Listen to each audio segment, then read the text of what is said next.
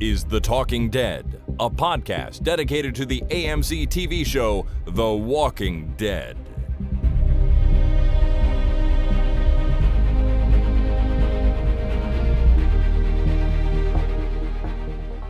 Hello, everyone. My name is Chris, And my name is Jason. and this is The Talking Dead number 512, recorded Tuesday, February the 2nd, 2021. Hey, that's half a half a terabyte. Half a terabyte, 512. Half a tera. Five twelve. Half a half a tera episode. You're absolutely right. It's our half a terasode. There you go. there you go. Well, welcome to the half a terasode, everybody. Welcome to you, Jason, and happy Groundhog Day. And it's Groundhog Day Sure is. Um, again. in, once again. if anybody is wondering, Wiarton Willie, the Canadian groundhog who comes out of his hole and looks for his shadow, did in fact see it today, which means that we are going to get six more weeks of winter. However, Punxsutawney Phil, the American counterpart to Wiarton Willie, who comes out of his hole and looks for his shadow, did not see it. So that means we're going to get an early spring. So which is it, groundhogs? It's probably some of both. I mean, the weather's not really, uh, you know, set in stone, and it's not going to be one way or the other. We're going to get warm days. We're going to get cold days, and then in probably 100 and 150 years, these uh, I assume these aren't the original Wiarton Willies and the Punxsutawney Phils. That they it, that is it is a uh, a mantle that is passed from generation to generation. I assume, and there's a whole uh, uh, lineage. Uh huh. I assume, you know, Probably. heir to the throne kind of thing. Sure. Anyway, in a couple of hundred years, uh, Wiarton Willie and Punxsutawney Phil, they'll come out of their holes, and if they get a sunburn, then it's going to be a short winter because the fucking environment's going to be so screwed up that uh, they'll probably burst into flame the second they come out of their holes. Oh, great. So if the groundhog comes out of its hole, incinerates itself, uh, we Yeah. know that we're going to have an early spring. That's right. Okay. And it's going to get hot soon. It's it's too hot already, actually. That's it. Yeah. Okay, well, that's great to know. Um, either way, I'm feeling bleak. I'm feeling bleak, but yeah, I could use an early spring. Uh, I think that would be nice. That would be nice. Uh, I I don't mind winter. I like cold. I like ice, but I also like spring and summer, and so I'm sort of looking forward to that too. Anyways, happy Groundhog Day, everyone. Uh, hopefully, where you are, you receive the weather that you most desire. Let's put it that way. Mhm. Or at least the weather you deserve. or the weather you deserve, sure. All right. Well, today on the program, uh, big surprise, everyone. We're actually going to continue covering The Stand. So, two weeks ago, we looked at episode one and two of the current 2020 edition of The Stand. And today we're going to look at episode three and four, which wasn't really on the docket, but I decided that, well, I'm enjoying the show. So, I want to keep talking about it a little bit. Sure. And the plan that we did have for this week is just going to push back a little bit uh, to sometime, hopefully in the near future. I mostly just have to get my act together to get things organized and arranged. And that is the idea to have um, an old friend of mine on to talk about whether or not people would, in fact, become a-holes in the zombie apocalypse as much as they seem to on The Walking Dead. Yeah. I mean, I assume they would, but let's find out. Let's talk about it with reason, you know, with a reasoned uh, outlook. Yeah, exactly. We we will find out. So, uh, this instead of that, though, we're going to continue looking at the stand, and at this rate, we will most likely look at the entire season of the stand because it would be silly to do four episodes and not the other uh, four or five in the season. Uh, so that'll be coming up in future weeks. But this week, before we get to the stand, we are going to do some Walking Dead news. So here we go. The Walking Dead News. Okay, Jason. So AMC has announced the return date for Fear the Walking Dead.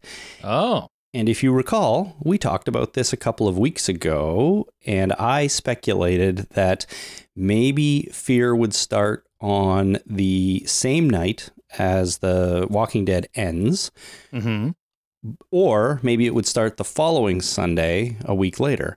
And turns out that was the correct answer. It's going to return on Sunday, April the 11th, with the next episode of season uh, six. Are we in six of Fear the Walking Dead? Or, sure. or five? Oh my God, I can't believe I, I'm blanking on that. But whatever season we're in, it's going to be on uh, April the 11th. Cool. So not the same night, but we don't get any time off, which is which is fine. Also, there are three new cast members joining the show. Uh, I'm going to run down them here. Two of them you'll probably know, Jason, and maybe all three. But the first guy I wasn't too aware of. It's a guy by the name of John Glover. He was on The Good Wife. He was on Smallville and a bunch of other shows. But I haven't seen either of those, even though people keep telling me how amazing The Good Wife is. So I might watch it someday. I've seen The Good Wife, but I'm going to look up John Glover. And let's see what this bad boy looks like. Oh, Yeah. that guy. Yeah. Okay. He, he's a guy that you know. Yep. All right. Well, John Glover is joining Fear. I look forward to that. The next one is Nick Stahl. So do you know who Nick Stahl is? Again, the name sounds very, very familiar. And once you explain it to me, I'm sure I'll go, aha. Terminator 3 and Sin City. He was in those two movies. Oh, yeah, yeah, yeah, yeah. Yeah. So that guy's coming on too. Uh, and then the final one is Keith Carradine. So Oh, big time, long term actor Keith Carradine. Obviously, way too much to list from his IMDb profile, but TV shows he's been on Madam Secretary. He was on The Big Bang Theory, Fargo, Dexter, Deadwood. Like a lot of shows Uh, that yeah. we've seen and a lot of people have seen. Uh, so Keith Carradine is coming on the show now. I don't have any details on who they're playing, when they're going to be on, but you know they went out of their way to make this announcement, so kind of a big deal. We're going to get a bunch of new, you know, recognizable faces or ho- high-profile people on Fear in the near future. That better not mean they're getting rid of people that are on the show that I like. Yeah, good point. I mean, I, I, as great as you know Keith Carradine is, I don't want to trade him for uh, Garrett Dillahunt, No, no kidding. right? Or, or even uh, what's her eyebrows, Jenna Elfman. Okay. Really, Yeah. right? So let's let's let's uh, let's trade up, not trade in. You know, Just add to the ensemble is what you're saying. that's right. Okay. Well, we'll we'll have to see. Uh, I I wouldn't be surprised if you know there are some deaths coming up in the back half of this season. Uh, who knows? Maybe a character like or an actor like Nick Stahl would join for one episode, maybe two, and then be killed off. You never know. Um, any of that could happen to any of these these people, I suppose. But you're right. There's a few characters on there that I don't want to see go yet, but we'll have to wait and see. Yeah. Also, in the Fear the Walking Dead arena, we have a director announced for episode 613. And if it was just one of the normal directors that, um, so it is season six. See, 613. There you go. there you go. I knew I wrote that for a reason. I was going to say, if it's just one of the normal directors that has done previous episodes or anything like that, I probably wouldn't call this out. But it's someone new, and it is Aisha Tyler. Do you remember Aisha Tyler? oh, I do. Yeah. Yeah, you will know her as an actor from Friends. Uh, she dated Ross and Joey, I think, for a little while. She was on 24. She was on The Ghost Whisperer, plus a bunch of other TV. Uh, but now she's moved into directing. And in fact, it's not her first outing. She directed an episode of Roswell, New Mexico, Criminal Minds, something called Hipsterverse. So she's she's got a bit of directing cred under her belt, but she's coming to Fear the Walking Dead. Don't have a title or a summary for the episode yet, but she is going to, I'm sure, put her unique stamp on it. So that's that's kind of fun. I listened to her podcast as well.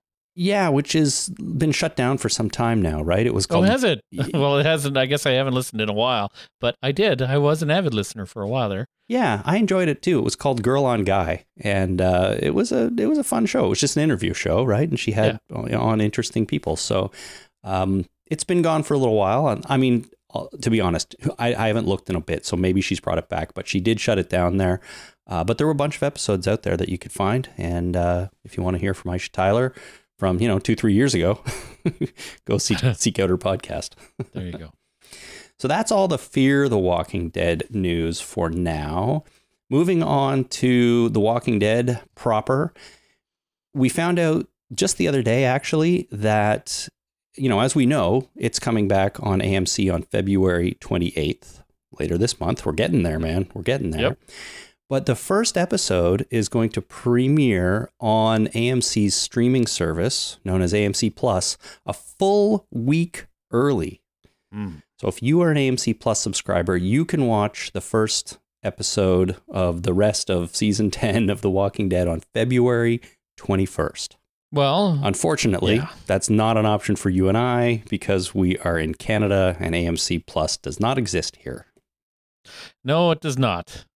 Can't cross the border for some reason. No. Can't get a visa. Maybe he was convicted of a drug crime at some point, and they won't let him into the country. I guess maybe. I mean, the borders are closed otherwise, but uh, you'd think Yeah. the bits and bytes of the service could make it here somehow. Yeah, and I wouldn't. Uh, I wouldn't consider a TV show a, uh, a risk to our legal system. Really? Like, no, they're not going to reoffend once they come into Canada. no, I doubt it. Let them in, and it's legal here, marijuana anyway. So come on over, spark up a doobie. Let's watch some TV. Sounds good to me, or at least for AMC Plus. So Except for the sparking up a doobie thing, maybe a you know nice glass of wine or something. Yeah, I'll- speed. I'll take it. no, I don't like wine. Maybe a rum and coke. the one drink you like. Yes. Well, yeah, there you go. I'd have a drink and watch AMC Plus if it was made available to me. But if you're in the States and you subscribe to the service, you can get the episode a week early. The rest of the episodes uh, will be premiering on the Thursday before the Sunday that they are going to be on TV. So you'll get the first episode a full week early. Then the other five, you'll get, you know, three days early on the Thursday or four days, depending on how you look at it. Yeah, I followed the logic. Don't worry. Okay, good. Uh, if you're AMC Plus, you'll you know be ahead of the curve, and you can post spoilers all over the internet if you want. But don't do that; make you a jerk. Don't don't do that. No. I finally get caught up on the Mandalorian, so I don't have to deal with spoilers. I've already like there's so many spoilers that I uh, and I'm not even going to say what the spoilers were because they would be spoilers if you haven't watched the show. So uh, don't spoil shit. No, And especially if you're making a YouTube video, don't put the spoiler as the thumbnail for crying out loud, people. well, it it's a huge problem actually, uh, and The Mandalorian is a spo- is a show you can really spoil.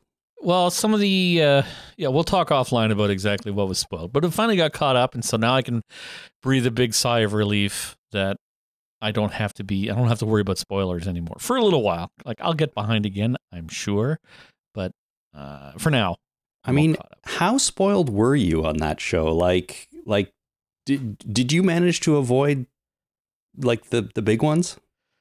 no, Oh, okay. Uh, there was a couple big ones that, uh, well, not in my mind, they were fairly significant. Uh, there was three ones that I got spoiled, and uh, a fourth one that I luckily, thankfully, didn't get spoiled. Okay. I'll be curious to find out what that is later. And just a reminder, Jason, uh, we had some listeners of the other podcast I do with Jason Kabassi uh, about The Mandalorian request your presence on it. So when season three of that show comes back, I think maybe you should try to watch the first one or two like right away, and then you can do an episode with us, and then you can get as far behind as you want. Uh, yeah, and I have many thoughts and emotions that I would like to express. Oh, so really? That I'm having a hard time not expressing at the moment. But yes, I would like to talk about this show. All right. Maybe I'll do what Dave does. You remember a friend of the show, Dave? I do remember him. Yeah, he works at uh, he uh, was is in he went to early childhood education and now he works at the school where my son goes. So I see Dave every morning. Well, when we went to school, that was. right. But for a while there, I saw them every morning, and every Friday morning he would uh, show up and he'd be like, "Man, I I'm tired. I got up at 4 a.m. to watch Mandalorian," so that he would watch it before he went to work the day of, so that he would be caught right up. Maybe I'll do that. Get up at 4 a.m. to make sure I watch the show. Get up early. That way, there's no one throughout the day can spoil you because you have already seen it. Well, yeah, and I had to do that with Game of Thrones. Right, Oh. I had to, when I had to watch that week to week because the spoilers were so heavy that I just I couldn't deal with it. So I was forced to watch that every week. Well, there you go. This all comes back to Walking Dead coming on early on AMC Plus. So if you see it, don't spoil it for people. Yeah, don't be a shithead. That's Be a, be a nice person. yeah, be a nice person. All right, uh, Andrew Lincoln. You remember him, Jason? He he used to play Rick Grimes on uh, The Walking Dead. Back in the day, Yep, back in the day. He was i mean i still remember the day we found out that he was leaving the show and i texted you or something and said holy shit man we have to record an emergency podcast tonight because andrew lincoln is leaving the show Yeah. i i, I don't even remember actually if i told you the news but either way i said we have to record tonight there's a good reason that was like three years ago already so Oh man. time flies. Anyways, he was interviewed by Extra recently, and he was actually there promoting this new movie on Netflix he has called Penguin Bloom.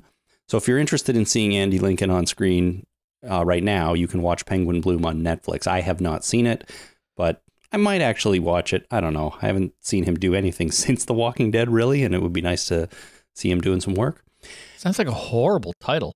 It's, it's just that's Penguin Bloom. That- That's bad. honestly, I have I don't know much about the film. I don't know what the title means. I you- I agree. It doesn't I don't really. care what it means. it be Johnny and the the Penguin Squad would be a, almost a better title. I think it might be actually. I don't know. I might watch it. Uh, you're right. It doesn't. That title doesn't draw me in. Really doesn't tell me anything about it. So I don't know. But Andrew Lincoln's in the film. You can see it if you want to. Maybe we should review it. yeah, we probably should. I don't know. I'll, we'll think about it. But in the interview, it was on video. He was asked about, you know, what's up with the Walking Dead movie or movies. And he said, if everything works out and I can leave my country, I plan to be back in America filming in the spring and summer. So, Of well, okay. I had a feeling you were going to come back with that, but the implication is he's going to be there this spring of 2021 and summer and filming the movie. So if filming is done by the summer, editing and post production will be happening in the fall, and I guess it'll be out sometime next year. yeah, I think he might be a little optimistic there. I mean, the the vaccine is a wonderful thing, but the rollout is going to take some time. Yeah, it will for sure, but other stuff is all in production now. Like they're they're shooting things, you know, just doing it. Should they be? Well, I, That's, that's the thing. A different question, absolutely. I don't know. I mean, stuff is being made though, presumably in as safe a way as they can. You know, we got these we're getting these new episodes of Walking Dead. Fear has been filming and currently is filming. So, you know, stuff's happening, but I hear what you're saying. I don't know. Movie is it on a bigger scale and it involves a lot of more people, I think, and coming from all over the place. So he seems to think they'll be shooting in spring summer. I'm choosing to be optimistic for now, and I'm also just excited that there's actually some information about what the hell's going on because like how long has it been since they announced these shows or movies? A long time. Well, three years when when he left the show, right? Right. They said, yeah, "Don't worry, there's going to be movies."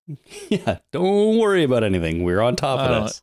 Well, and that, and just in general, Hollywood timelines are uh, anxiety-inducing for those of us, or at least me, that is, that is not in Hollywood. It's like, well, we're going to have this movie in 2021, and this movie in 2023, and then in 2024, we're going to have the sequel to this movie, and then in 2028, we're going to be uh, we're going to film this movie. It's like, oh man, that's a long time, It is, and you know. I agree. Sometimes that causes me anxiety for for movies that I'm really excited about, or just franchises I'm really excited about. Yeah. You know, when when The Force Awakens comes out, and I know we're like six years away from The Rise of Skywalker, although I know it's coming, I'm like, oh my God, I hope I'm still alive then. I don't want to miss that. Yeah, I remember seeing the Avengers, and it's just like, okay, well, here's the rollout for the you know next couple of uh, movies, and it's just like, oh my god, that's like seven years. F- fuck you, Hollywood. That's that's that's not good. I, you know, why tell me? Don't tell me. Just do it. Yeah, but I'm gonna go see them, whether you tell me or not. This is causing me anxiety, so don't tell me. yet here we are now, post Avengers, uh, well, post whatever phase of the. Phase four. Yeah, we're, in phase, four, right? Well, we just finished. That was phase four, wasn't it? no, that was phase. three. That was phase three. WandaVision Okay. is the beginning of phase four. That's another one. starting to fall behind on that and seeing, hey, what does episode four mean with a picture? And like, oh, shut up, shut up. Okay, well, I wasn't so sure about um, all the Marvel TV shows coming up. Like, if you'd asked me six months ago, are you going to watch WandaVision? Are you going to watch Falcon and the Winter Soldier? Whatever else they've got coming, I would have told you, I don't know. I'm I'm I'm not so sure. But now that I've seen the first, uh, what is it, three or four episodes? I think four of WandaVision. Yeah. I want to watch them all because WandaVision is super weird, but good. I mean, it's well, it starts weird. It Well, take Turns dial it good. back a little bit. I don't want to know anything about it. I know that you know Wanda Vision has a meaningful title, but that's all I want to know because it doesn't. I don't know what's going on. I don't know what could possibly go on, but uh, I don't want to spoil Marvel for any of those nope. people living under a movie rock. Uh, but yeah, I got to get caught up because I'm. That's another one that I'm a little worried about spoilers. Y- yeah, and and I think you can be spoiled on that too. So uh, I'd I'd get on top of that, man. Get on top of it. All right. Anyhow, Walking Dead movie with Rick Grimes filming in the spring and summer. We hope. Fingers crossed. Finally, in the news, uh, you remember those Walking Dead comic uh, re-release Jasons that were Jasons Jason that were in full color? Just yeah. There's only the one of me. Yes. So issues one to six of that are being reprinted and re-released uh, Okay. with some new main cover art uh, on them as well. So those are for anyone that forgets uh, was like a deluxe edition of the Walking Dead comic that they're doing in color with a bunch of extra information and sort of a, almost like a making of section at the back. I think they call it cutting room floor where Kirkman and maybe other people talk about ideas he had and things that didn't make it into the comic or whatever. That was, you know, that's been releasing over the last six months or so. I haven't picked up any, but they're out there. Right. Uh, but I guess issues one to six, or maybe more than that, are hard to find or completely sold out at this point. So they are reprinting them if that's something you missed and you want to pick up. Now, I report on this because I remember I went back way back to July of last year when we first spoke about this. I could have sworn that I remembered Image Comics saying that these would not be reprinted, that this is your one and only chance to get these. So don't screw around, go buy them. If you snooze, you lose. And then Right. here we are, we get this news that, yeah, they're coming back out as reprints. So I went back to check that. And in fact, what they actually said was that these will not be collected into trade paperbacks. So you won't have another opportunity to buy them like as a set or, you know, as a, as a larger book. But they didn't say anything about not reprinting the individual issues. So I guess they technically didn't lie and you can get them again. Yeah, and that's the secret to good lying is you don't actually lie. You tell enough of the truth to imply the lie, and then you move on. And that is the art of lying. Well, Image seems to have that art nailed. It it- it's it takes some skill. It takes some skill, and I, I got to tell you that I'm very good at lying. I always have been ever since I was very young. I was been very good at lying. I had to teach my brother how to lie because he was hor- horrible at it. And I just I said, don't freak out, don't yell, don't scream, just say the lie. And you know, if uh, sincerity. Once you can fake that, you're all set. Uh, but now in my adulthood, I've decided to only lie for good and not for evil. So I don't tell evil lies anymore. I only lie for good. Like, uh, well, there was a a whole lying process when I was buying the the ring to to propose to my now wife. Uh, there was a whole lying process that was involved in that. Uh, but that was for good and not for evil because I wanted to surprise her. Hmm, Right. Makes a lot of sense. Uh, uh, but now I don't even have to lie. Like if for some reason I was going out to shop for Christmas stuff, I say I have to go out to run some errands. And she's like, "Oh, what are you going to do?" I can't tell you. Christmas is coming up, and that's fine sure. because we have a mature relationship now. So I don't have to lie anymore at all, really. But I only when I do lie, it's only for good. Well, that's a good policy. That's I like that. Well, Image didn't technically lie. They just No. told un- enough of the truth. And uh, that- if you, that's also a lie by omission, too, right? I guess, I guess, but whatever. If you want to get these uh, Walking Dead comics in color again because you missed it, then uh, you have another chance. So I guess look for those at your local comic book shop. Cool. All right, Jason, that is it going to for uh, do it for the news. Uh, we will take a very short break, and when we come back, we're going to talk about episodes three and four of the 2020 edition of Stephen King's The Stand. Stay with us.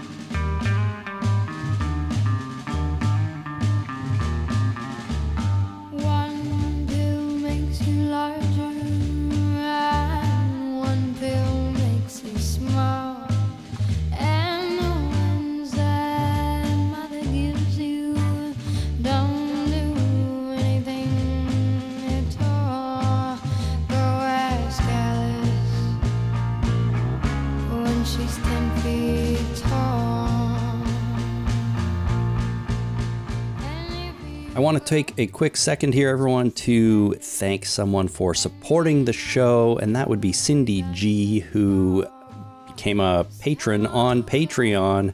Thank you so much, Cindy, for doing that. If you would like to be like Cindy, you can do that by visiting patreon.com slash the talking dead. And you can make a small monthly pledge to help support the show and support us with all the costs that go into producing the podcast. If becoming a patron isn't your cup of tea, you can also make a one-time contribution via PayPal by hitting up talkingdeadpodcast.com slash PayPal and contributing that way. And for no money at all, you can also contribute by leaving us a star rating or a review on Apple Podcasts or other podcasting platforms. That is a great way to help get the word out as well, especially as we, you know, lead up towards uh, the return of The Walking Dead and interest sort of ramps up again, peaks a little bit. And how great would it be to get featured on the front page of, you know, the Apple Podcast site or something like that? So that would be great. Um, we really appreciate everyone who helps out that way. And thanks again to Cindy G for becoming a new patron on patreon.com slash talking dead.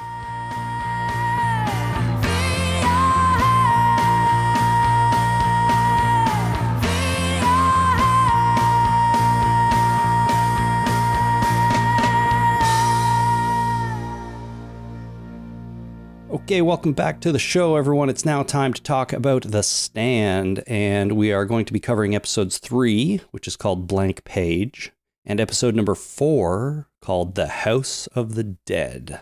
Mm. So, Jason, I really enjoyed episodes one and two of The Stand, and I gotta say, I enjoyed three and four just as much, maybe even a little bit more, to be honest with you. I'm really liking this show. I like it too. I think uh, I don't know if I enjoyed it quite as much as you, but I did enjoy them. They just how do I put this? This these two episodes kind of fell more in line with what I remember of the original story or the original uh, miniseries and the novel. Um, and so I started started to put pieces together like oh that's that actor or oh so comparison, right? Like now I know who Gary Sinise was in the uh, the original, and uh, the guy who who says M O O N that spells whatever. Uh, do you remember the the TV show Coach? Yes. Do you remember there was three coaches on that show? There was uh, the coach coach, and then there was uh, an old guy coach. Then there was a a big coach, Right. big guy. Right. Uh, the big guy was the guy that says M O O N. That spells moon. you mean the same actor? That actor that was the coach was the the big guy in the original miniseries. Oh, okay. Oh, okay. I understand. Now I get it. Yep. Yeah. So so I'm starting to put pieces together like that, right? So um I think I'm and I, I recognize this is my problem. I think it's because of my familiarity with the uh, with the show that is causing me issues this time. Okay, well, I would love to hear about your issues, but first, that actually brings me to uh, sort of a point I wanted to make because I looked up the stand, this version of the stand on IMDb, and it's only got a 5.5 rating out of 10. Really? Yeah, and then a 59% on Rotten Tomatoes, which uh, classifies it as rotten. And so, you know, half the listeners, uh, roughly, or at least half the voting population, is giving this a poor rating. Um, people aren't really digging it. It's certainly not to the level that I am. And I, I was wondering why that is. Uh, I mean, it could just chalk up to taste, right? I may enjoy something that everyone else hates. That's just the way it goes. But I also was wondering that if like book readers or those familiar with the stand, you know, the old miniseries are reacting negatively to this adaptation for some reason. Like, is there something about it that they don't like? Is it the flashback storytelling or is it the actors or you know have they made a change to this version of the stand that these these people don't appreciate for some reason because i could see people being so attached to the original novel that you know sometimes people in that situation with any piece of media kind of are hesitant to embrace like a new version of it, if you know what I mean. It, it happens, I think. So I wonder if that's the case here. And then when I think about myself, I come to the stand with absolutely zero baggage. I never read the book, I never saw the old miniseries, I didn't know almost anything about it. So I don't have any of that history and nothing to compare it to. And therefore, I'm just experiencing it is, you know, what it is and really loving it. I'm not sure. I don't know if you have any thoughts on that being a person who has read the book and seen the old series. Well, you know, it's been a while since uh, it, it it's been about ten years since I've read the book or listened to it on Audible, uh, and it's been longer since I've seen the miniseries. And I saw the miniseries was that was my first. Like I saw the miniseries before Right. the novel, Right, right. but from what I remember, it hasn't changed that much. Okay. Uh, this is pretty much in line with what maybe even the uh, the the the flashback storytelling, but I'm not absolutely sure at that point. But the settings are the same. Denver being uh, uh, the one location where it's you know angelic, you know Rocky Mountain High, uh, close to God kind of thing, and Vegas being the other location, Uh huh. you know Sin City kind of thing. So there's uh, those two locations uh, are the same. The uh, the characters all seem to be the same. Uh, even the situations, like the situation in the uh, the furniture warehouse where they meet that uh, Mm. uh, meet that woman. That all like the location was different, but that whole situation was exactly how I remembered it. Interesting. And that's where I went. Oh, that's uh, she plays. Uh, there was the the woman who played that part in the original miniseries was uh, in the Saw movies. I, I guess that's the only other place where she was. I think she was on TV for a little bit, but she was in the Saw movies. I forget her name Okay. or never knew it. Let's go say that. But um, yeah, so it, it this all kind of falls exactly in line with how I remember the story going. so, So I'm not sure how much of a deviation we have. right. So that's that's your memory of it, but I mean that's something to go on, anyways. If it hasn't really changed that much, I just I wonder what it is about this that that the people aren't liking, and and you know I shouldn't pin that on everybody because you know I, I'm sure there are lots of people out there who do like it, but I'm really really digging it, and you know my wife watched the first two episodes with me, and then she said I don't think I want to watch The Stand anymore. And I said, that's fair. You know, it's about a pandemic. We're in a pandemic. It's pretty gory. Some pretty bad stuff happens. And if it's not your thing right now, that's totally fine. And then I watched episode three and four, and I was like, you know what? I think you should continue watching this show because it's it's good. And these two episodes I didn't find quite as gory as the first two. Uh, even though some really upsetting things do happen in in especially the fourth one. Um, but I tried to convince her that I think she should pick up this show and continue watching it because uh, because it seems really really good. So I haven't Well, quite that's not. Yeah, I haven't quite finished convincing her yet, and we'll see how that goes. Tell her that that's the original setting, right? It's Uh-huh. uh, you know that that uh, the pandemic and the disease that spreads throughout the world is the initial uh, impetus for the story, but it's not the story. Much like uh, you know The Walking Dead. Uh, you know, it's called The Walking Dead, and they're still Walking Dead, and they're part of the story. Whereas all the dead people that are dead, they're dead. They're not part of the story Right. right? They're this the initial outset or the uh, the inciting factor of the story, but it's not it's not about that. So once we get beyond that, and I think we have, uh, that's not part of the story anymore. We just have to. It's just the setting is everybody's died, Yeah. except for these smattering of folks. It's basically just a thing that happened, and now we're dealing with the sort of result, aftermath, and what comes next. Really. Yeah, it's the setting, not the plot. Got it. Got it. No, that's that's a good argument. I'll try that. See how it goes.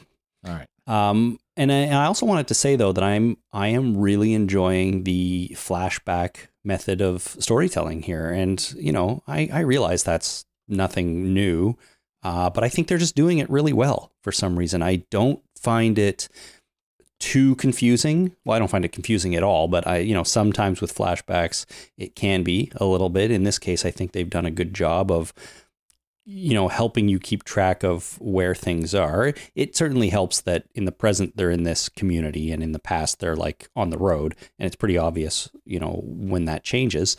um, but I really like it. And you know, in this in these two episodes, we we go back to see Stu when he meets Harold and Franny for the first time, which I enjoyed.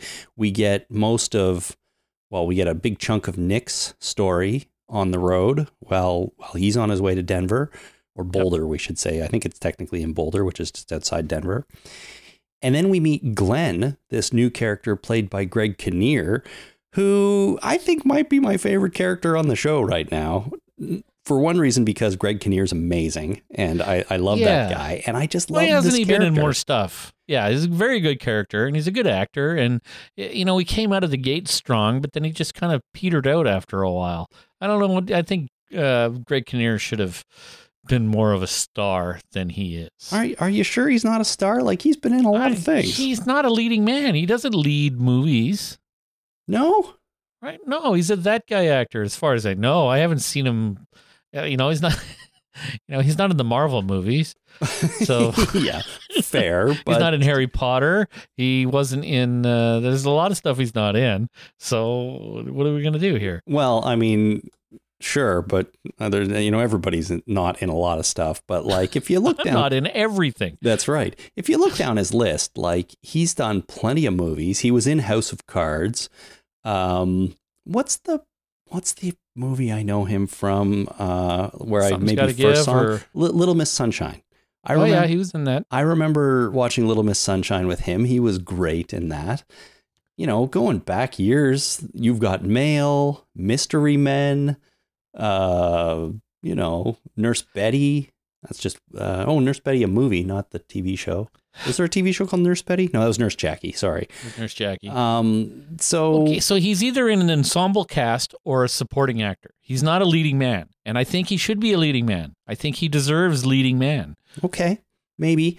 Well, he's definitely an ensemble on this show, but I think he was fantastic. I think the way they introduce him is really great. He comes across kind of a little bit of a scatterbrain professor type vibe, I thought. You know, he lives in this house alone with a dog. He's there's like crap everywhere, a little bit messy and stuff like that. And when he first shows up on the street uh, in front of Stu, and you know they talk to each other and they decide they're not going to shoot each other or hurt each other. And then the next thing he says is this total non sequitur about caviar, and I'm like, I like this guy. He's he's he's just got one like you can tell his mind is moving at a mile a minute, and he's got like "Don't kill me" on my mind, and also "Do you like caviar? Come on in. I haven't spoken to anyone for a while, so maybe we can hang out, right?" And I just like Do that. you like caviar? I've had caviar. It's not bad. Have you? I've never had caviar. Well, I've I've there's very few things I actively don't like, so I'll I'll try most things. Man, it's been it's been a decade since I've had shrimp. Well, My wife's so allergic to shellfish and most other kinds of fish. I know. Uh, fish is uh, something I don't eat very often, and shellfish never. I've have tried lobster twice. Yeah. So I had lobster, absolutely hated it. Thought it was disgusting. Oh, that is. So you- I I, don't know what's wrong with you. So I thought, you know, I should try that again Yeah. because I try everything twice just to be sure. And so I went and I had lobster and I hated it. Why would I? It's it's the same kind of thing. If I go to a restaurant, I'm not ordering the chicken, right? I'm getting something other than chicken because I have a lot of chicken at home. So I'm going to get a steak or I'm going to get uh, uh, shepherd's pie or I'm going to get something else, right? I'm Sure. not going to get fucking chicken. Anyway, okay. sorry. I I just don't know how you can hate lobster though. A, it's good, and B, you most people dip it in like basically melted butter. And Well, if you want to have a butter delivery system, just give me some goddamn bread and butter. you know, fresh baked baked bread and some nice butter, salted butter. That's uh that's good stuff right there. Why bother with the goddamn lobster? Anyways, um, I love lobster, so uh, you're wrong. But Scatterbrain Professor, played by Greg Kinnear, um, he's also I also you know once we're in the present and he's there as part of this committee that's that's running the uh, Boulder Free Zone, I think they call it. Like he he's one of the ones. He's the only one who's like questioning Mother Abigail a little bit and Nick's relationship with her and sort of the actions of the governing committee that they're all on. he seems to me to have the most insight into how to run this committee, even though he kind of clearly has no idea what he's doing like the rest of them. And again, I just really like that idea because these are, you know, uncertain times for everyone. These people have been summoned here via their dreams. And this is the five that are have been chosen to lead the place.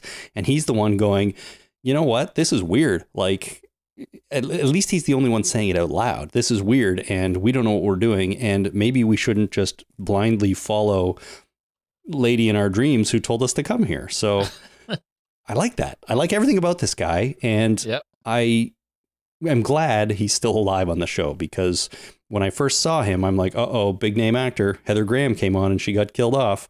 J.K. Simmons came on and he got killed off. Please don't tell me Greg Kinnear is coming on to be killed off. And so far, so good. Not yet. Have you watched the the, the next two episodes yet? No, I haven't. Have you? Me neither. No. So let's hope. I, I very much, very much hope. The one other thing I want to say about this character is that the other scene I really enjoyed with him, again, it's a talky scene. It's when they're on the road and he delivers the man of science speech to Harold to try to convince Harold to come with them to Boulder, right?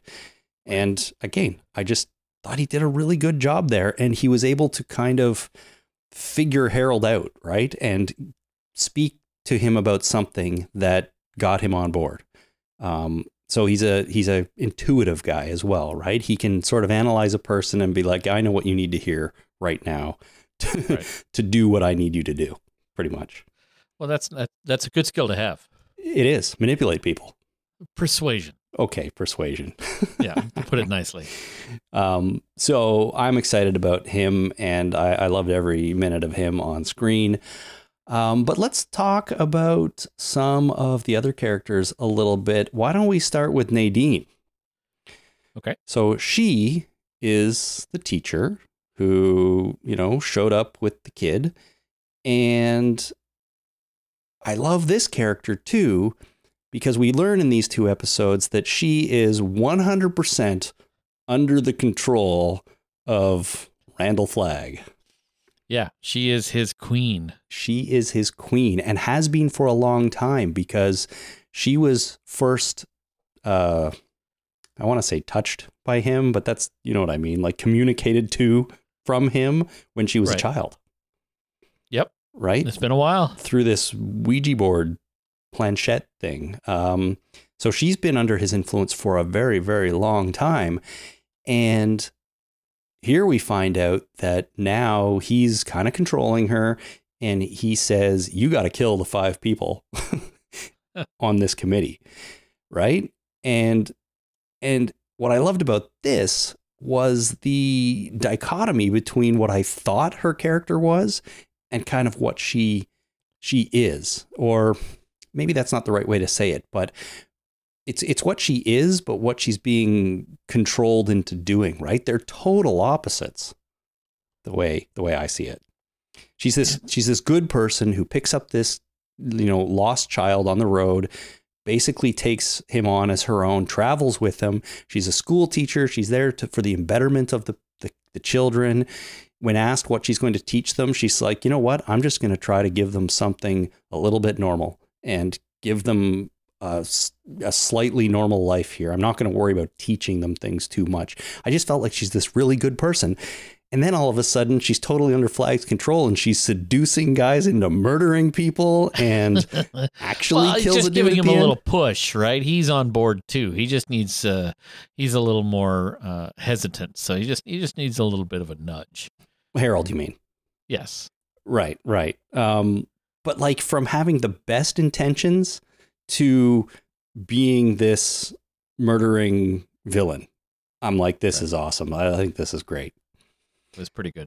You know, so I'm I'm excited to see her uh, and and where that goes. See if she can continue to um, manipulate Harold into doing things because he does seem a little reluctant, even though he's admitted to at least wanting to kill Stu, right?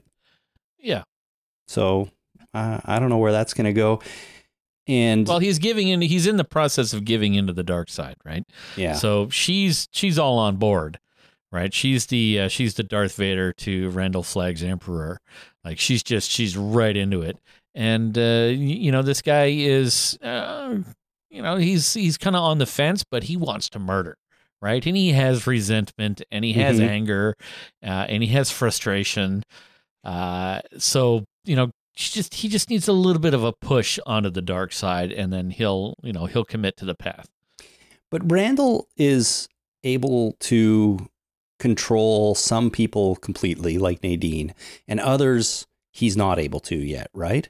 And is is this is this because like am I interpreting that correctly? Is this because he hasn't kind of made a deal with everybody? He can he can communicate with them in their dreams, but you know, with Nadine, he has this arrangement in place because of the the game when she was a child and you know the guy in the jail cell from episode 2 or whatever it was like they have an actual arrangement in place is, is Randall unable to say commute or manipulate Harold specifically because they don't have an arrangement yet uh, I'm hesitant to use this term. Um, let's. He's not done the process of indoctrinating him into the uh, into the Randall Flagg, you know, the full Randall Flagg fan club thing, fan club. sure You know, he's he's kind of on the fence. He's still he's not done talking to him and convincing him to be on his side. Once he is able to completely convince him to be on his side, then he can be a little more overt. Right, I want you to kill these people. Yes, sir. Would you like me to stab them, uh, drown them, poke their eyes out with a hot poker? How would you like me to do it, or would you like me to figure it out myself? No problem Mhm. you know so it, it, it's with with her she's fully on board right so he can be more overt because he already knows she's wrapped around his little finger uh, so it's just it, it it's still a process and he's still uh, he's still in the process of being uh, manipulated. Does she know do you think always that she has this this uh, puppet master controlling her? Or or or does she not always know that? Like do you know what i'm trying to say? I mean when she's traveling and she meets joe the kid and decides to take him on like does she know that she has the potential to do evil things or has done these evil things sort of in a way i mean i want to say against her will but at the same time i feel like she's embraced exactly what he can make her do. So I'm just wondering if she's aware of of him always being there. I don't know. uh, i don't know either it's it's hard to say Yeah, it's it's interesting. The other thing is Flagg sends that guy in the car too, in the yellow sports car, to from Las Vegas to deliver the "he's coming" uh, warning. So he's able to control that guy too. yeah well that guy was crucified Mhm. right? So he was kind of uh, indoctrinated by fire, right? He was kind of instead of manipulated into it, he was kind of tortured into it. Right. So uh, it's hard to say whether he was on board or well, whether he was a willing participant or not. He was kind of uh, force fed everything quickly through torture rather than manipulation of their dark urges. Sure, sure, but he was still able. Like, I mean, he still drove all the way there, and and you know, I I don't feel like he had any any control over his actions in a way, right? Like, it's not like he could have turned the car around and gone the other way. Yeah, but I don't think he was necessarily a willing participant. I don't think he was, you know, uh, on on the dark side. I think he was just kind of uh, over his his personality was overruled uh, and and told to do this. I guess which we saw in the bed, right, when he was recovering, and then Mother Abigail comes, and the dude goes full like possessed almost, right? And Yeah. and we even hear Flagg's voice come out of his mouth, and you know he says he's coming. So you're right; he may not be a willing participant, and it doesn't seem to matter. Flagg can can basically possess him anyways and do what he wants. So Yeah, and it's like the uh, uh, the Emperor trying to seduce Luke Skywalker to the dark side, right? He's uh, he needs him to be a willing participant, whereas the stormtroopers, who are just weak weak minded, can be easily manipulated by anybody that has force abilities, right? mhm. You just kind of go, no, I'm going to overrule your sense of reason, and you're going to do what I'm telling you to do. Yep. Uh, whereas somebody who has more power, who has more uh, personality, uh, and you know, is a main character in the story. uh, More charisma. You, you can't just overrule their their will and and get them to do what you want. They have to be a willing participant, so Sure. they have to be manipulated. Sure. Yeah. Well, it, it really makes me wonder how much control uh, Flagg has over everything that we're seeing, really, in a way. You know, it's, it, I love it actually because it kind of makes me distrust every single character's actions and motivations, right? You don't know if they're doing things because it's in their own personality or it's in their nature or if because Randall Flagg is influencing them or outright controlling them somehow. And I actually love that. Like it makes me sit there going, what's going on? I'm constantly questioning the state of things and wondering what's happening and where the show is going. And just, I hope they sort of explain it all. But I think it's a really great, again, great way to amp up tension and mystery and so on. So good, good on Stephen King for writing it like this and these guys for adapting it that way. Well, you, also have to remember that uh, Stephen King is one twisted individual. yeah. I don't know if he's uh, necessarily a twisted individual, but uh, you know, with all the Stephen King novels that I've listened to and read over the years, and all the Stephen King adaptations that I've seen, uh, there's something wrong with that guy.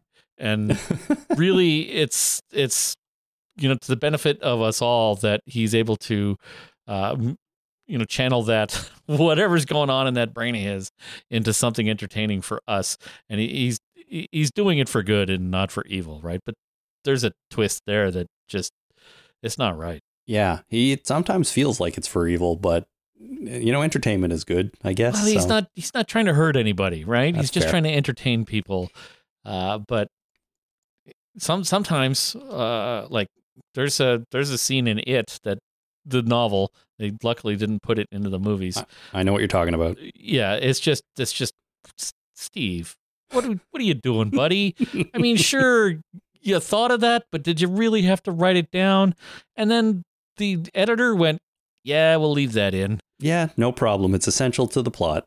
Yeah, we need to leave that in. It's, it's not essential to the plot. They could get out of that fucking sewer another way, right? They're just kids for crying out loud. Yeah, yeah. Well, I, yeah, I don't know. I don't know what year he wrote it in, but maybe back at the time they were like, yeah, no problem. We'll leave that in. I think a lot of alcohol and cocaine. Oh, I maybe. think maybe that was probably some of the issues. Well, did you catch the Stephen King cameo in this uh, episode? oh man, I did not. it it was in episode number four, I think. It was the moment where Nick and um, is it Tom or Tim? Tom. Nick and Tom have just escaped that furniture warehouse with the crazy lady, and they're hiding in like a bus shelter or something like that. And they turn around and there's a bus shelter poster for Hemingford Home, which is oh, where Oh, yeah. they've been told to go. And on the poster is a bunch of senior citizens, and there's Stephen King sitting at the table. Really? Uh, no, I didn't catch that. yeah, he's That's there. funny. So good for Stephen. Uh, but speaking of Nick and his storyline, he, here's another plot that I really, really enjoyed.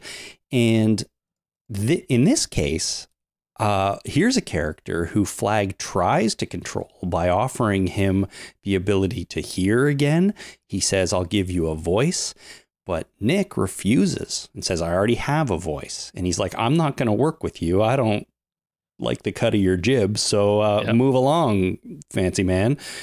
And then Flagg doesn't like that. So instead, he takes his eye. So now he's got, he's one eyed Nick Yep. That's okay. but this was so great. I mean, the other like Nadine who just like gives in, maybe because she's a child and she doesn't have the ability to resist. But Nick is this dude who's like, "No, I don't think you're all what you know, I don't think you're all that. So I'm not taking your offer." I loved it. And uh and then where Nick goes with meeting up with Tom and the horrible scene in the furniture shop. I mean, she's just an awful person right there. The way she Well, treats yeah. the way she treats Tom and some of the things she says to him. But uh, I enjoyed all that, and it it sort of helped me understand what kind of guy Nick is, and Tom too. Uh, another great character in my opinion. So, Yep. Um, really, really, really good stuff there. Uh, any any other thoughts about Nick? I really like, you know, in, in the land of the blind, the one-eyed man is king, right? So I think uh, he has abilities that uh, I'm not sure we've really seen them yet, uh, or uh, and I'm I'm saying this from a spoiler-free mentality. I don't remember specifically what happens or what his character does in the novel or the uh, or the original Yep. miniseries. But uh, I think that uh, you know the fact that he can resist Flagg, uh, and you know he's right. He I guess in order for Flagg to want him on his team, uh, he's really got to be on the fence, right at the beginning, right? And he's made a choice, and a choice is powerful. It's like there's there's some people that uh, you know Flagg has not uh, contacted, not attempted to contact. Uh, you know, and they're good in their own way, but they haven't made a choice to be good. They're just good. Mm-hmm. Whereas, uh, whereas Nick has chosen good. Yeah. Yeah. Yeah. So that kind of has a power in it as well. Well, and that's that's great. I mean, that's that's a good way of putting it. He's chosen the light side, right? And that's what I really like about it. Uh, but you're right. So Flagg hasn't. I mean, he has appeared in some form to Stu uh, and maybe Glenn. Um, is that his name? Glenn, Greg Kinnear's character? Yeah. Uh, but I think doesn't Stu in, in one of these episodes say like he's only he come to me as a form of a wolf or Right. something like that? I've only seen him as a wolf. Yeah. Yeah, yeah, and he but he does tell Franny that he refers to him as the Dark Man, I think. So yeah, he hasn't really appeared in human form to Stu to to give him any sort of offer or anything like that. So I do think that's interesting. Maybe that's still coming. I don't know, but it kind of makes Nick for now one of the most interesting characters to me because he is the one who actually resisted him, which I like. And if he's got some other power or you know great importance in this story, I will not be surprised. Yep. And I think it's going to be awesome. I don't know what it is, but me neither. Yeah, exactly. Uh, so we get, you know, we get a little bit more with Franny and Harold on the road too. Uh, he, you know, comes on to her and she rejects him, which is part of his problem. But then we have to go through this whole scene of the trucker who they meet on the road, who is one of the more horrible people you can really imagine in a world full of horrible people. This is a dude who is holding women captive for the purpose of raping them. And they encounter him on the road and he beats the crap out of Harold, tries to, you know, take Franny as well until Stu and Glenn show up and, and save the day. But boy, that guy getting killed, was that ever satisfying? I gotta say. Yeah. I mean, uh, You do sound we unsure. know if he? I, no, I am not unsure. That uh, I, I, the only question I have in my mind is whether he was uh, one of Flagg's men or just an evil fucker. yeah, Right. it's a good Uh, question.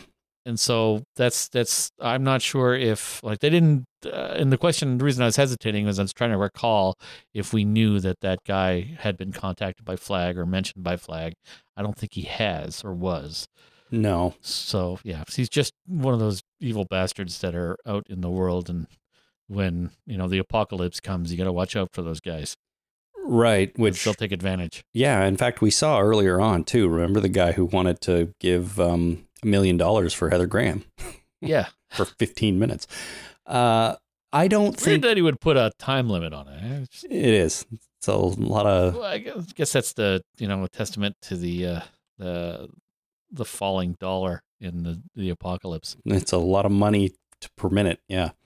Yeah. Well, I don't think this dude on the highway was one of Flagg's men. I think if we were meant to believe that, we would have been shown that. Uh, I think he was just an ev- evil guy, and he got what was coming to him. I, I would say.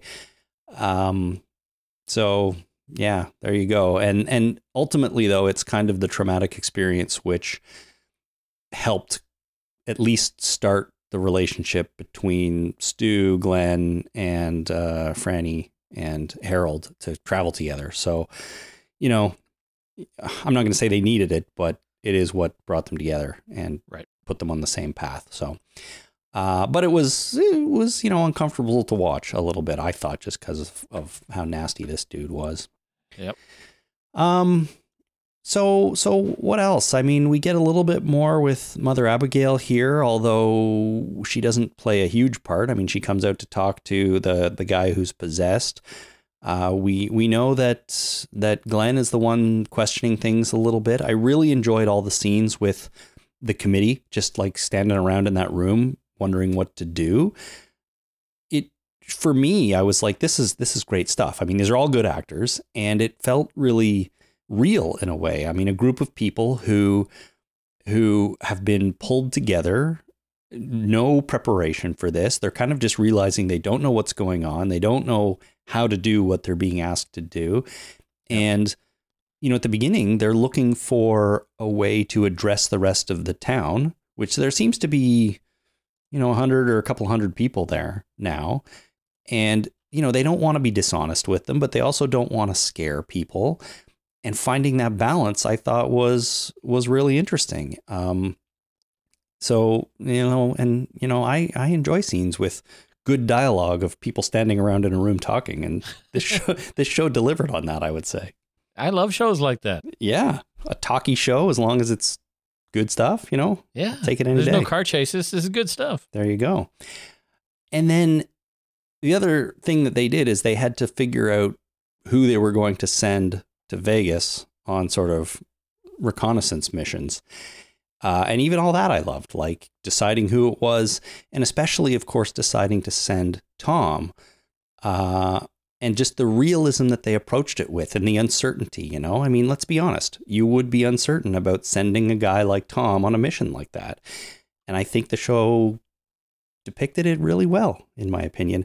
And frankly, I love Tom. That's what a what a great dude, and I hope he's wildly successful in his mission. I like that actor too. Yeah, I don't forget his name. I don't and know the actor. sure. I don't know the actor, but uh, whoever he Look is, him up.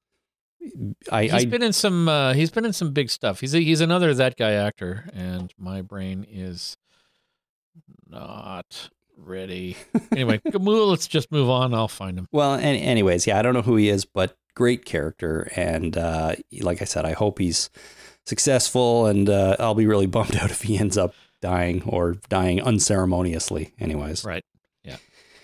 Uh, I mean that's that's about it, really. I mean, I'm I'm sort of wondering who the father of Franny's baby is. Yeah, I thought I knew. I thought it was, uh, you know, uh, James Marsden when we first saw her. Then him together. I'm like, oh, they're a couple now, and she's pregnant. But Mhm. then, nope, it, he's not the father. Somebody is. Well, we find out that like she tells Stu that she's pregnant when they first meet each other on not first, but when they're on the road after the horrible experience with the trucker.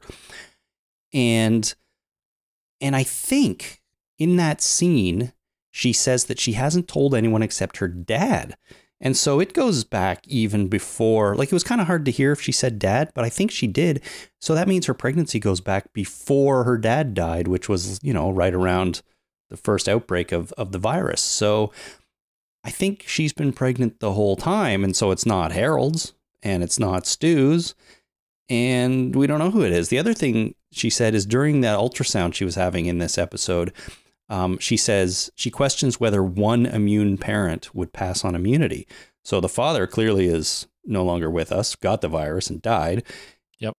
And and then she holds up that picture, and I didn't recognize the person in the picture, so it's it may not even be important who it is, but other than the fact that it's not one of the characters that are currently on the show. So I figured it would be important, but maybe it's not at all. Maybe the baby's important for other reasons, right?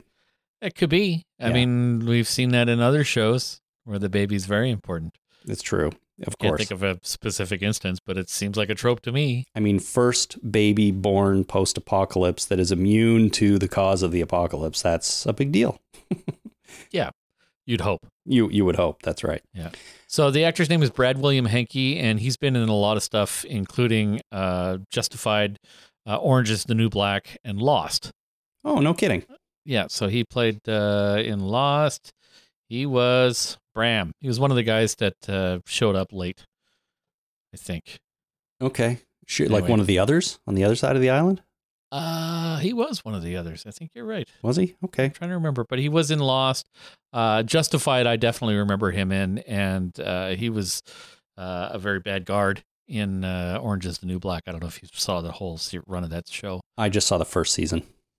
Oh, he wasn't in the first season. No. Okay. Well, uh, seems like a good actor and a great character here. So uh, I look forward to seeing more of him. Um, yeah. Well, that's that's awesome. Uh, let's see. Oh, the last thing I was going to say about Franny is towards the end of uh, one of these episodes, she's writing sort of in a journal, but it sounded to me like she was writing to somebody. So whether or not that somebody is still alive or she's just writing it down to make herself feel better, I don't know. Um, but what she's voiceovering is that she's, it felt like she was trying to justify to herself what they're doing, like, you know, by sending Tom on this mission and stuff like that. So I started thinking, is she writing to the father? But no, the father's dead. Well, it's a journaling technique, right? Yeah. You write as if you're writing a letter to someone. It could be, you know, uh, it, it could be Sherlock Holmes for all you know, right? It Right. doesn't have to be a real person or an alive person, or there may never be an intention to actually give it to the person.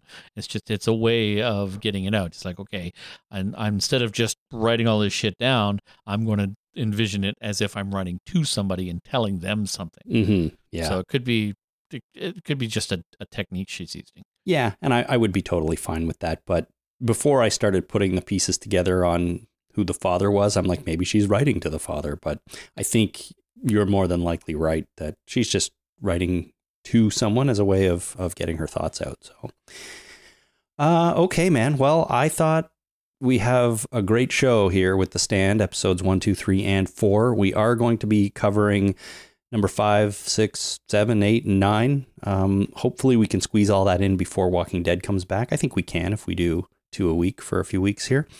Uh, but before we wrap it up, Jason, any, any other thoughts on this show? Anything else I sort of missed that you wanted to wanted to point out? Mm, no, the music maybe. I, I'm enjoying the music in this. Uh, the end of the episode three was, um, I think it was Jefferson Airplane, White Rabbit. That's right. Uh, yeah, that's right. One of Yeah, it was so- on one of them. That's yeah. It number was, uh, yeah. I, the reason it stuck out to me is that we did a cover of that in a band I was in called Four Really Nice Guys, uh, and one of the lead singers we had, and yes, we had multiple lead singers. At one point, there was uh, there was eight of us with like a four piece horn section. One of our lead singers was a was a woman named Shauna, and she sang this song. It was a cover we did one time. It was really fun. It's a cool song. It's a very very cool song. And you're right. We also we also covered the Love Boat and uh, WKRP, the opening and closing credits. well, that's good. You need to. Yeah, it was that was that was the best. Good times, I bet.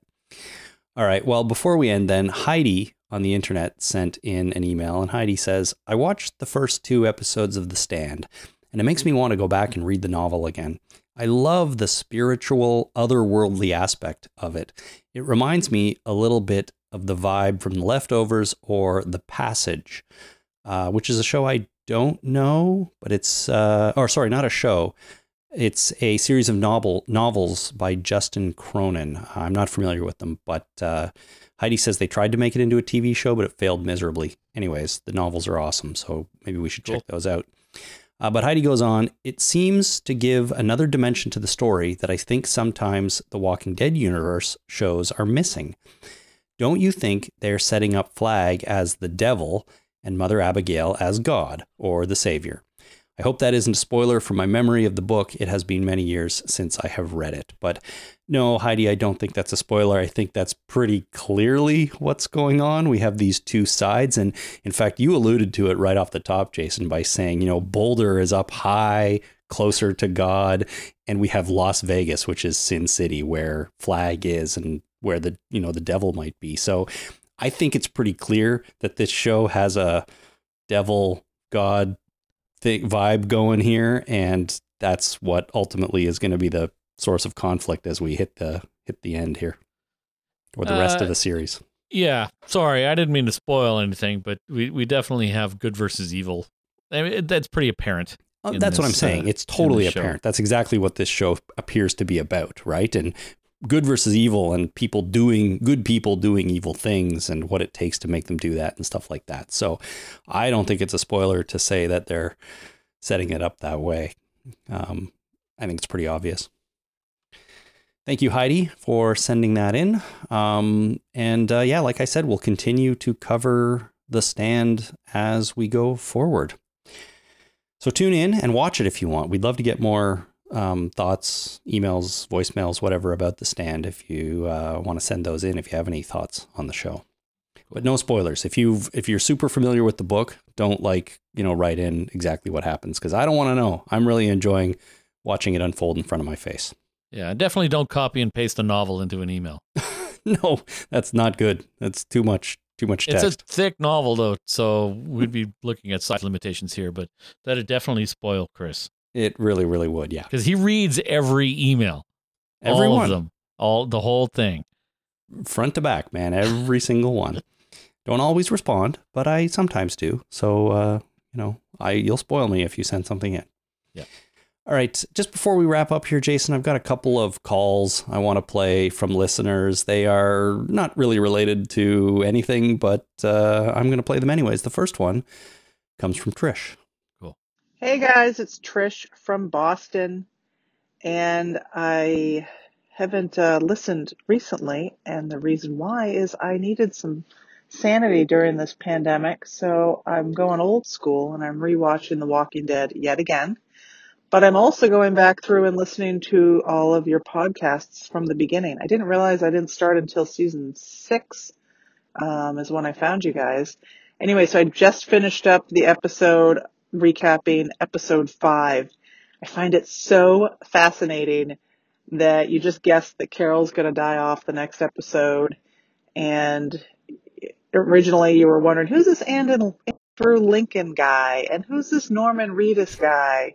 And here we are, flash forward how many years later and episodes later, and they're just like family. It's so fun.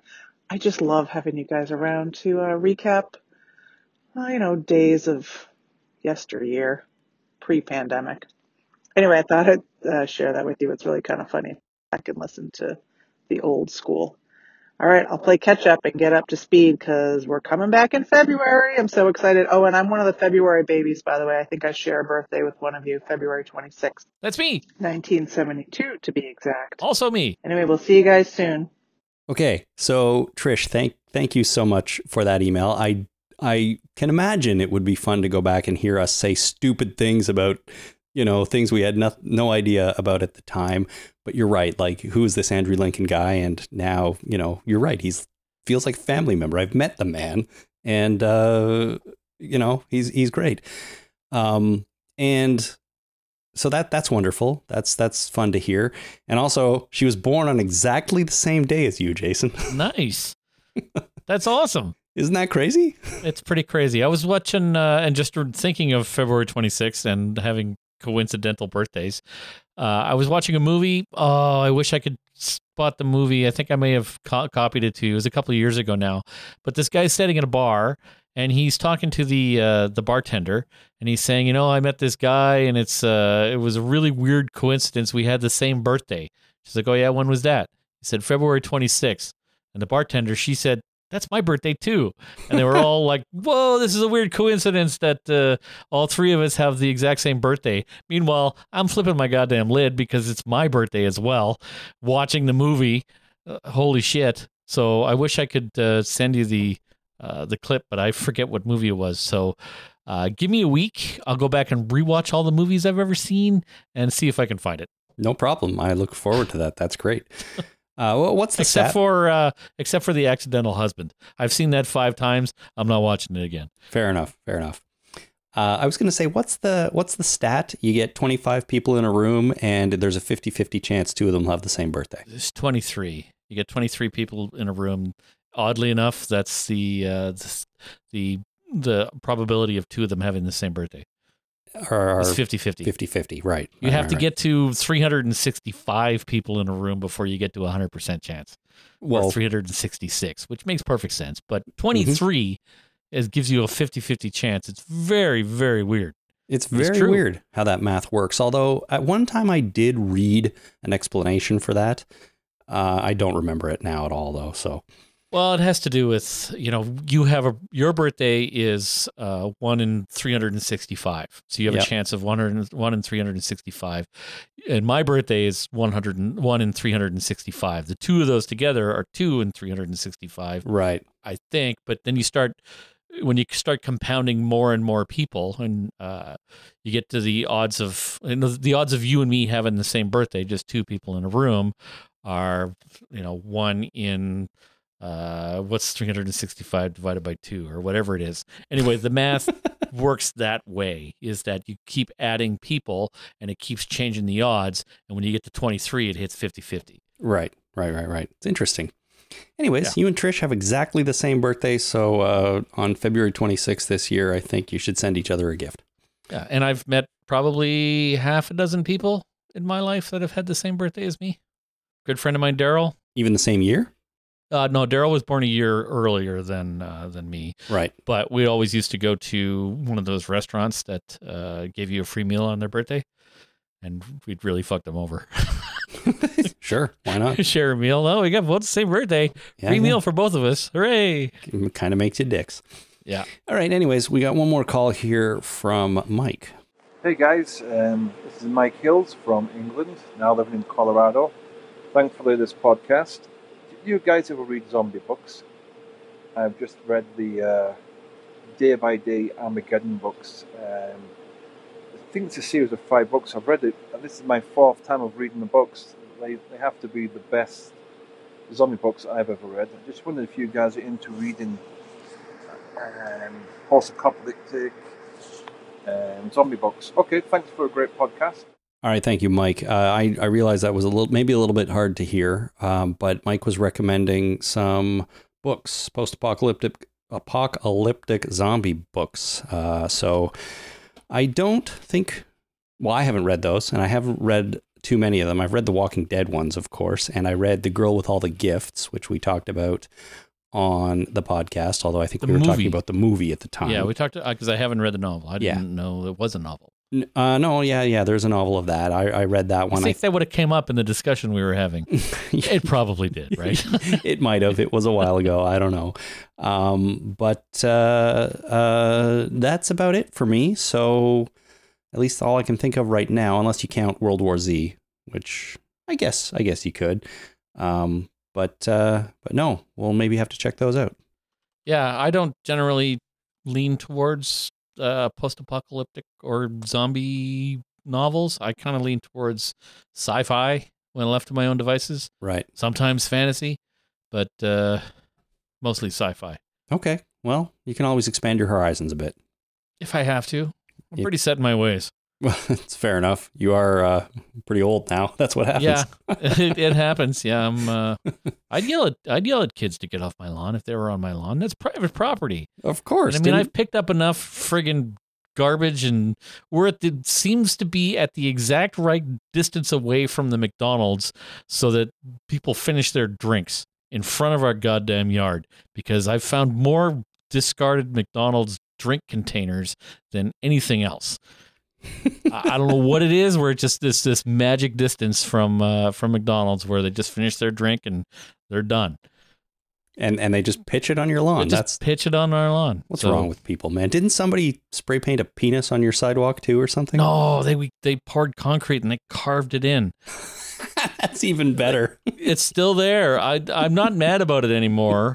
Uh, the only thing I'm pissed off about is the artistry is very low. Like it's a bad depiction of a penis. Oh, Because people have been carving and drawing penises on things for a thousand years or Probably even more. longer. yeah. right? I mean, it's the you know, there's ancient cave drawings where people draw penises, right, or phallic symbols or whatever. So once I realized that, it's just a part of our uh, the human existence to uh, hey, look, I'm going to draw a dick, right? Sure. Yeah. Uh, I mean, what did they do? They uh, they implemented a Lego online thing where you could uh, you know make Lego creations and it'd be part of a, a Lego creation world where you could go and see other people's creations. Yeah. And they realized that they spent a lot of time trying to analyze creations to make sure they weren't dicks, and it was so hard that they ended up scrapping the whole project. They That's- couldn't they couldn't filter out all the penises from Lego creation.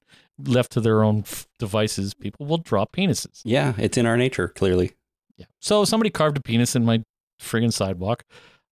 I've come to, and you know, I, I've I'll live with it. I just wish it was done better. Okay. Fair enough. That's funny. If it was a good depiction, then, you know, at Yeah. least it's artistic. yeah, at least they didn't write "you're a dick," right? That would have pissed me off, and I would have got an uh, an angle grinder and ground the whole thing off. But the penis, I'll leave. Fine, Fine. You can live with the penis. I can live with the penis depiction. Alrighty. Well, that's good. And on that note, Jason, we're going to live with the penis and call this an episode. So Surely, uh, we'll be back maybe just in one week uh, with more coverage of the stand. And I say that because I would like to fit it in before we're back into The Walking Dead. So uh, let's see. We'll be back hopefully next week with episodes uh, five and six of The Stand. If you want to watch those and let us know your thoughts, please, please do. You can send in your comments by visiting talkingdeadpodcast.com, clicking on send voicemail at the top, and that will allow you to record an audio message, which is fantastic. You can also send email to talkingdeadpodcast at gmail.com. If you'd like, check out our Facebook page at facebook.com slash the talking dead. And, uh, you know, I post episodes there, but I also occasionally post news there and stuff like that. Uh, you can also just send messages on Facebook to the page if you want. I will receive those as well. Um, I'm not always the best at picking those up right away, so if it doesn't look like I received it, don't fret. I generally check before we record, so uh, it does work. Cool. But those are all the way to contact us. As I said, we'll be back next week with more coverage of the stand. Until then, my name is Chris. my name is Jason. Thanks so much for listening. Ciao.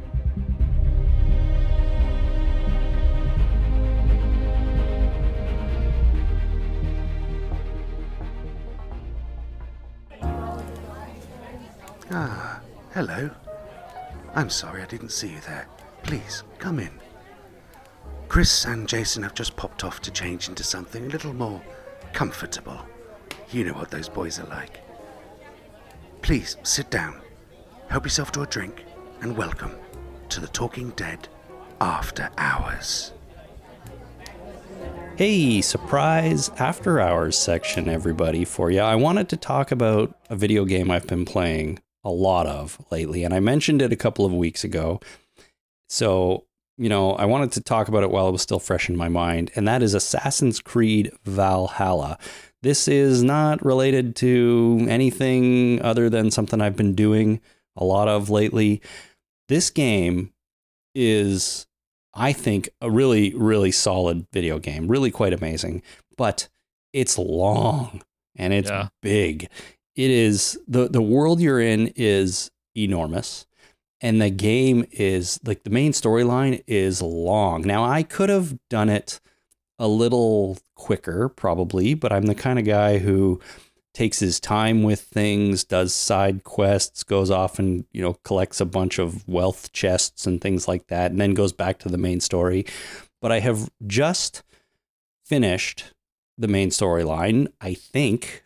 and I say that because there's one key character who is not only not dead yet, and I expect them to be dead, but not even revealed to me directly yet as the player. So I think that still has to take place in the game, but for the most part, it seems like the story is finished.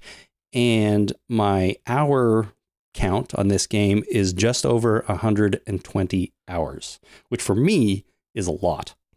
I think that's cute.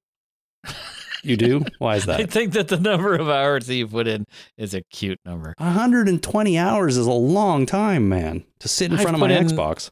Yeah, I've put in 100 and over 100 or 200 hours into uh, video games before. Uh, and I've I'm sad to say that I've uh, I've exceeded that by many leaps and bounds. I mean, it's not an insignificant number. It's a that's a big number. Well, right? But that's that's a big number for a plot-driven game. Like, yeah. there's side quests and all kinds of stuff, but there's plot. Uh, there's games out there that don't have a plot, which you can just play, sure. and, and you can play for a hundred years, and it would still be, you know, a game that you would want to play, maybe. Yeah, yeah, totally. But d- d- if you put in 300 hours on a game, so let's say, do you do that over like a span of a year or like I put in 120 hours in the last 6 weeks. Yeah, I mean, I'm thinking of uh, Oblivion, um, Elder Mhm. Scrolls. I when I first started playing that game, uh, you know, I was all in. It was uh, Jenny was uh, I was dating Jenny at the time this before we got engaged, and uh, three nights a week, two nights a week, she was taking uh, classes, and one night a week she was taking belly dancing classes.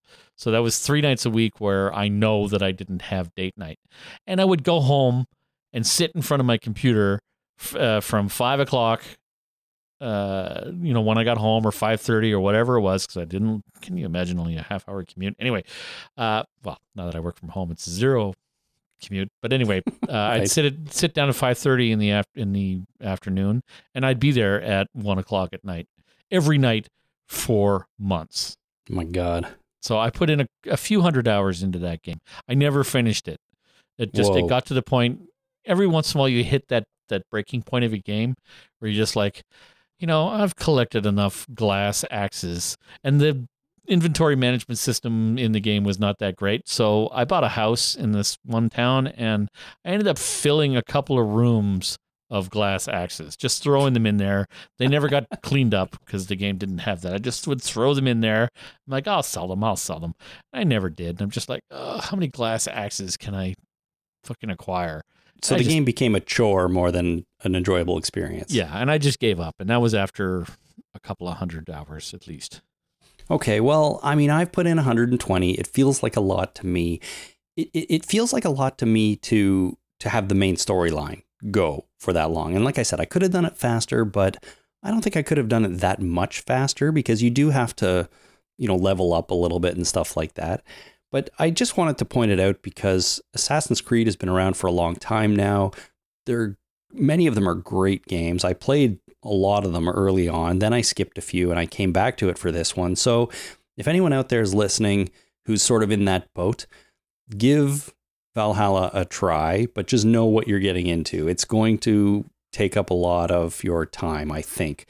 Um, almost to a fault, because I will say that there was a point kind of, I don't know, maybe three quarters of the way through where I'm like, I could really use this game to end now. Like I've I've I've started to lose track of the story a bit because it's taking so long and because it's fairly complex.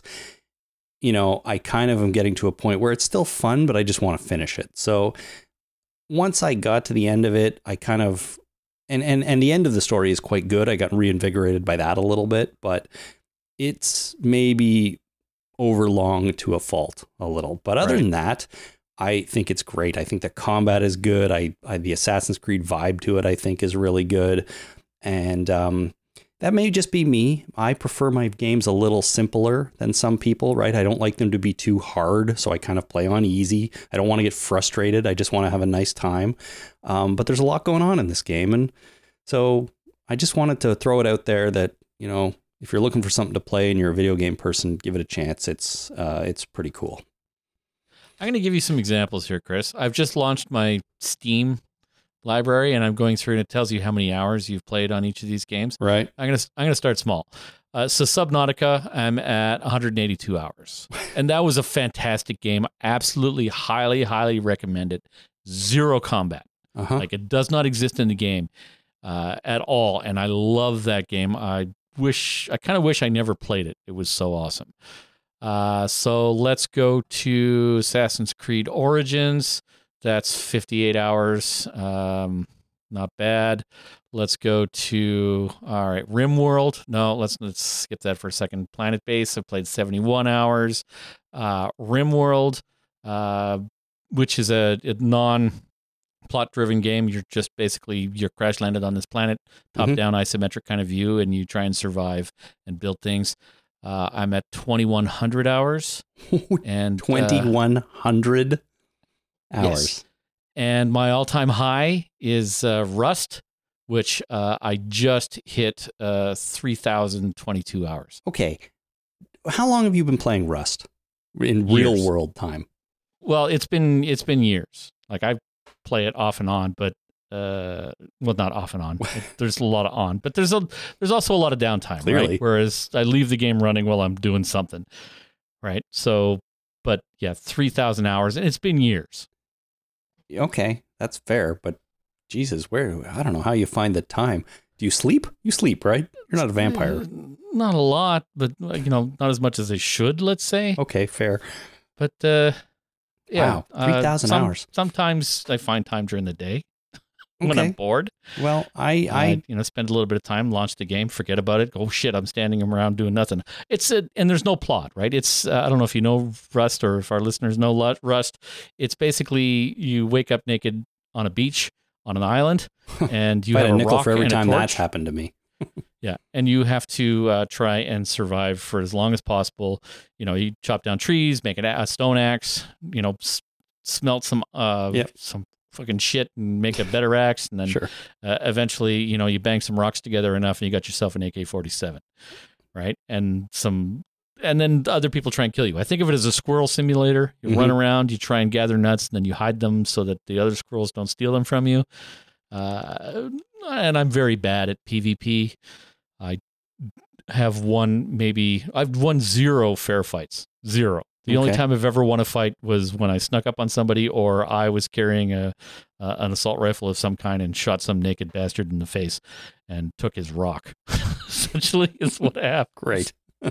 Anyway, Wow. Well, I Uh, mean, I guess I don't have anything to complain about then if you've been in that game for 3,000 hours. well, it's been you know, like I say, it's plot plot games, Sure. right? Uh, if I'm looking at the you know Baldur's Gate three, well, that like 39 minutes. That's just a uh, you know, uh, if I'm looking at what am I looking at here? Fallout 4.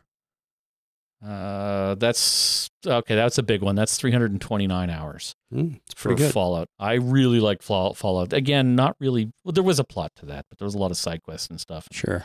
I finished everything.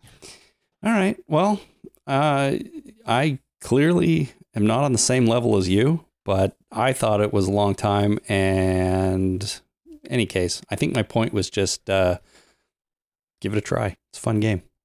All right. Well, that's it, everyone. Uh, thanks for listening, and we'll see you next time.